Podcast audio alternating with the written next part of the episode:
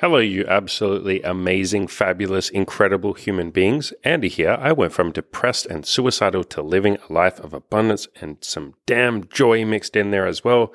If I can do it, you sure as hell can too.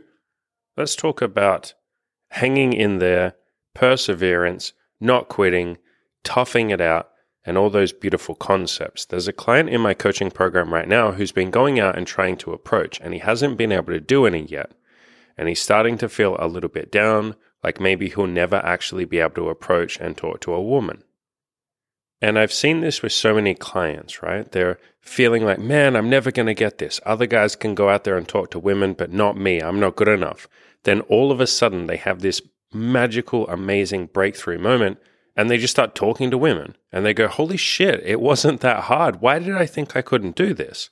And it's because we're often not we don't realize how close we are to that breakthrough moment where we start having success, we start doing the thing. And sometimes we're so unbelievably close to that breakthrough moment, but we think it's an entire world away. We think it's a million miles away. So here is what I said to this client. I'm going to read this out in its entirety, and it's probably going to apply to a lot of you, regardless of what your goals are, whether or not that's talking to women and having more sex, whether it's losing weight, whether it's getting a promotion, whatever it might be, whatever goal you might have, you might be feeling the same way that this client was. You're feeling like you're never going to make it.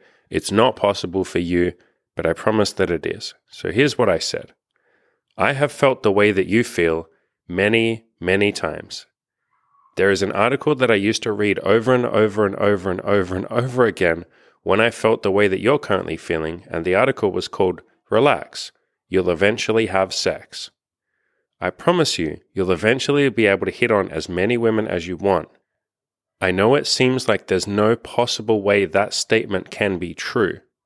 I know how impossible it can be to see the light at the end of the tunnel sometimes.